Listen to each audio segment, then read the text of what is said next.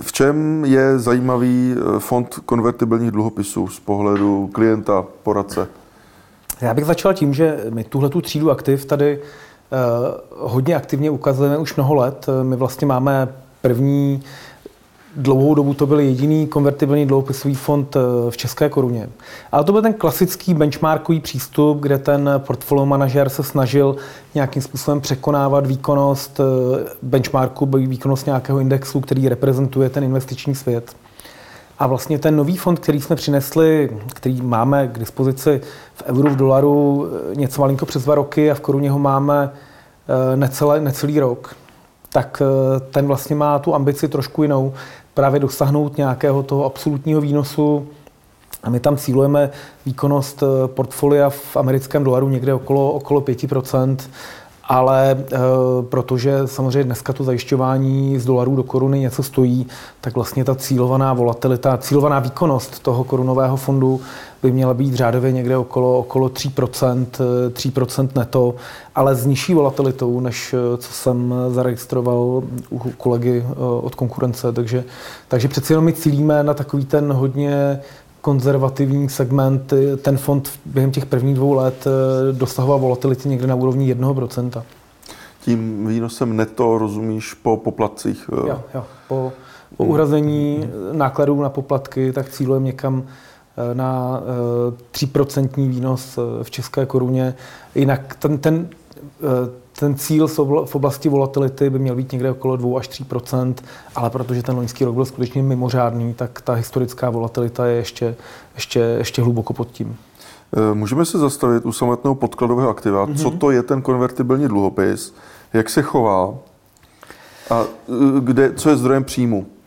Konvertibilní dluhopis je vlastně Výnosu, no. klasický dluhopis. Chová se podobně jako, jako, jako normální dluhopisy, tak jak je známe, jaké se tady běžně, běžně obchodují, mm-hmm. dokonce se přímo nabízí koncovým investorům. To co, ho, to, co dělá z dluhopisu konvertibilní dluhopis, je doložka, která dává tomu investorovi nebo potažmo portfolio manažerovi toho fondu právo, ale nikoli povinnost sní ten dluhopis za akcie, typicky akcie toho daného emitenta nebo nějaké, nějaké zpřízněné firmy předem stanoveným kurzem. Takže je to vlastně dluhopis plus opce na akcie buď té firmy, která ten dluhopis vydává. I z tohohle pohledu ty konvertibilní dluhopisy se dlouhodobě chovají jako něco, co je na rozhraní mezi firmními dluhopisy a akciemi, protože my tam máme obě dvě ty složky. Dokonce do těch denních pohybů téhleté třídy aktiv vstupují všechny faktory, které ovlivňují cenu akcí, i všechny faktory, které ovlivňují cenu, cenu dluhopisu. Mm-hmm. Jaká je vlastně motivace emitentů eh, vydávat tyhle ty dluhopisy? Zborná otázka. Motivace emitentů je snížit náklady na dluh. Často se daří tyhle ty konvertibilní dluhopisy vydávat vlastně s nulovým kuponem. Takže do určité míry pro takového běžného finančního ředitele je to e, taková snaha dosáhnout okamžité úspory, byť za cenu nějakých potenciálních budoucích nákladů, e, když dojde k tomu, k, té, e, k tomu uplatnění té obce a vlastně ti stávající akcionáři jsou naředěni těmi novými, kteří, kteří původně drželi ty konvertibilní dluhopisy. A obráceně, jaké je ta motivace investora to kupovat?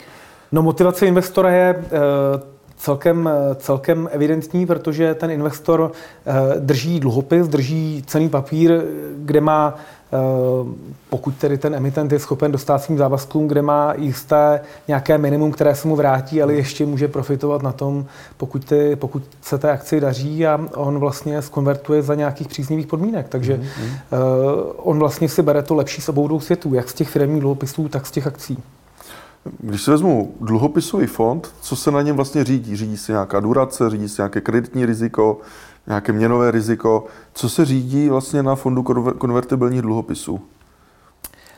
Ten úplně základní parametr, který řídíte, je vlastně eh, to ošklivé slovíčko beta, které tady už Ludo zmínil, což je vlastně ten vztah eh, toho portfolia vzhledem hmm. k tomu, co se odehrává v tomhle případě na akciových trzích. Hmm. U těch klasických konvertibilních dluhopisových fondů, kterých tady máme registrovaných asi pět, mezi nimi je ten korunový, Eh, je tahle ta beta někde zhruba na úrovni 50%. Takže pokud dojde k 10% nárůstu akciových fondů, akciových trhů, tak eh, to by se mělo zhruba projevit na nárůstu toho konvertibilně dluhopisového portfolia zhruba o 5% U tohohle nového fondu je ta vazba výrazně potlačená, protože ten portfolio manažer velkou část těch rizik zajišťuje a ta beta je někde na úrovni pod 10 mm-hmm. A poslední číslo, které jsem 8 tu predikci výnosu nebo ten odhad neto, to si říkal. Mm-hmm.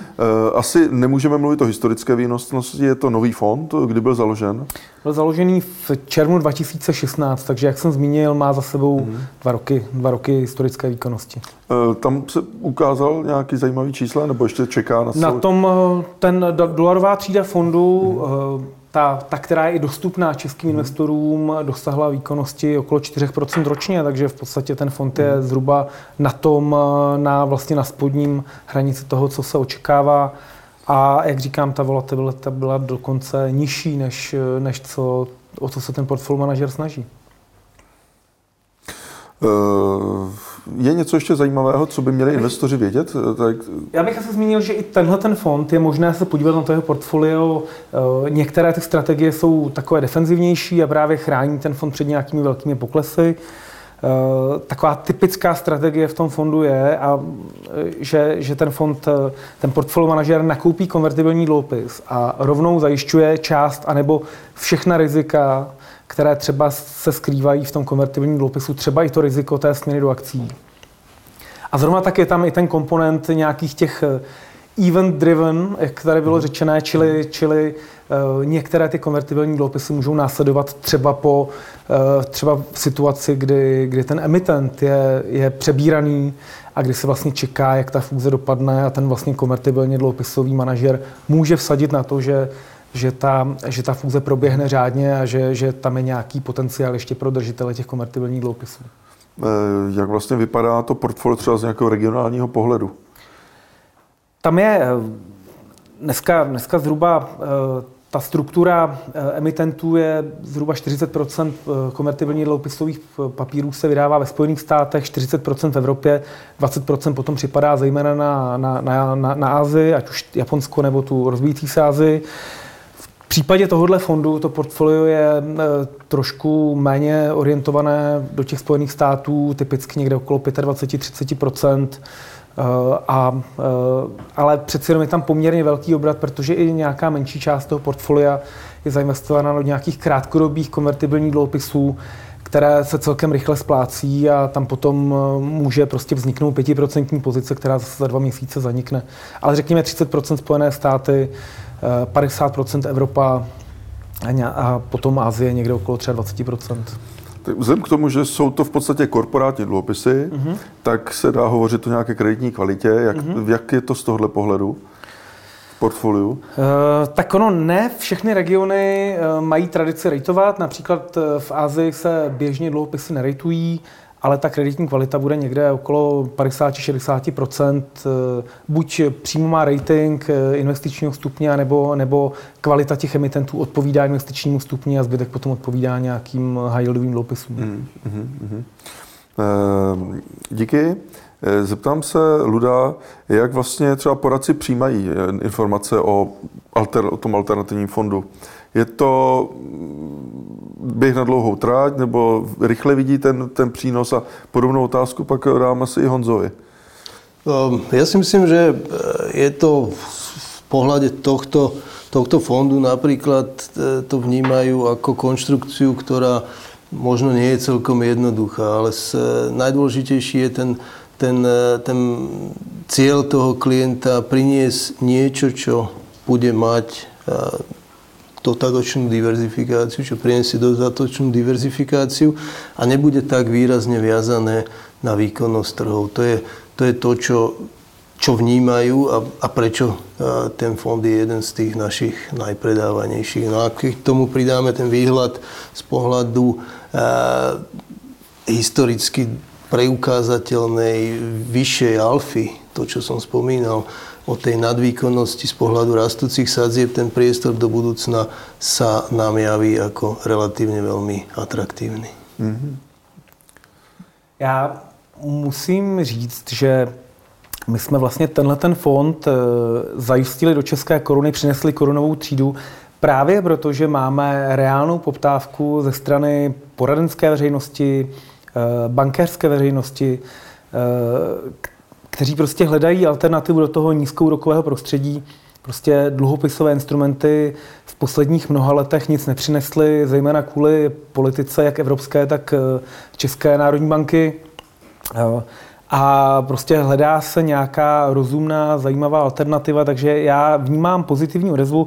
Navíc je tady část poradenské veřejnosti, která už je třeba dva roky skeptická eh, k trhům eh, a která směřuje investory zejména do nějakých defenzivnějších instrumentů, které eh, primárně ochrání Eh, ta klientská portfolia před nějakými výraznými poklesy a pro ně je takovýhle instrument eh, zajímavý a, a rozšiřuje tu nabídku, nabídku eh, produktů pro tu konzervativnější klientelu. Takže já také vnímám pozitivní odezvu a, a myslím, že i náš fond si najde své místo na trhu a usloví, usloví jak investory, tak poradce.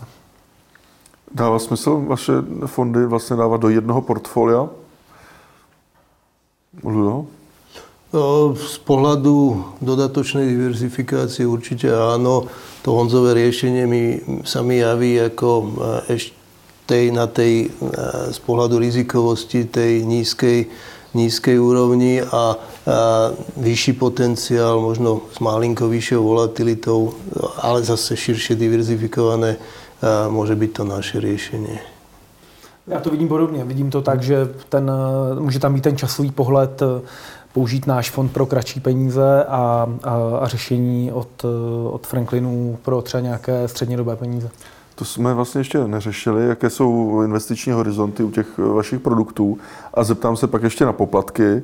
Orientačně, aspoň na nějaké škále, si odpovídají spíš akciovým fondům nebo těm dluhopisovým. Eh, Ludo, z pohľadu toho investičného horizontu hovoríme o troch a viac rokov, čiže relatívne 5 rokov sa mi, mi príde ako ten minimálny rozumný investičný horizont z toho pohľadu. Dnes už e, každý inštrument vyžaduje pomerne dlhší investičný horizont, aj keď to je dlhopisový inštrument v tom volatilnejšom čase sa ten horizont trošku predlžuje. Eh, poplatková struktura, nebo ty vstupní poplatky jsou na jaké úrovni? No, vstupné poplatky jsou vždy v rukách bank a distribútorov, čiže z tohto pohľadu je na klientovi nájsť ten kanál, ktorý mu to spraví profesionálně a za, za akceptovatelné podmínky. Rozumím, že nelze, nelze říct jedno číslo, ale jestli je to spíš blíž těm akciovým fondům nebo těm dluhopisovým, je to někde mezi tím obvykle? Je to, nebo? je to skôr medzi, medzi tým. Hmm. Z pohľadu rizika je to čosi menej ako, ako akciové fondy, takže z tohto pohľadu to aj ty distribútory hodnotia. Co u vás? Tak já mám trošku zkušenost, že někteří distributoři úplně neví, jak si um, s konvertibilními dluhopisy poradit a, a někdo se na ně dívá jako na smíšené fondy, někdo jako na dluhopisové fondy.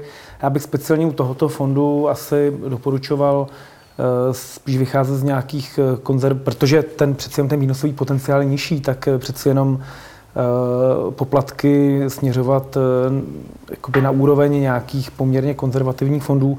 Jinak já jsem teda nezmínil, že ten náš fond má investiční horizont od dvou let, což si myslím, že může být zajímavý. A poplatkově, eh, samozřejmě vstupní poplatky, teda my pouze určujeme maximální úroveň, která je u nás nastavená na 3% eh, ta realita by asi měla být to něco nižší a správcovský poplatek je tady hodně nízký. My tam máme fixní poplatek 0,9, eh, potom ty celkové náklady 1,3% a nad tím je ještě nějaký výkonnostní poplatek 15 z výkonnosti nad, nad výkonnost přesahující Pribor plus 100 bodů. Aha, takže je tam i nějaká, nějaký poplatek odvozený od výkonnosti.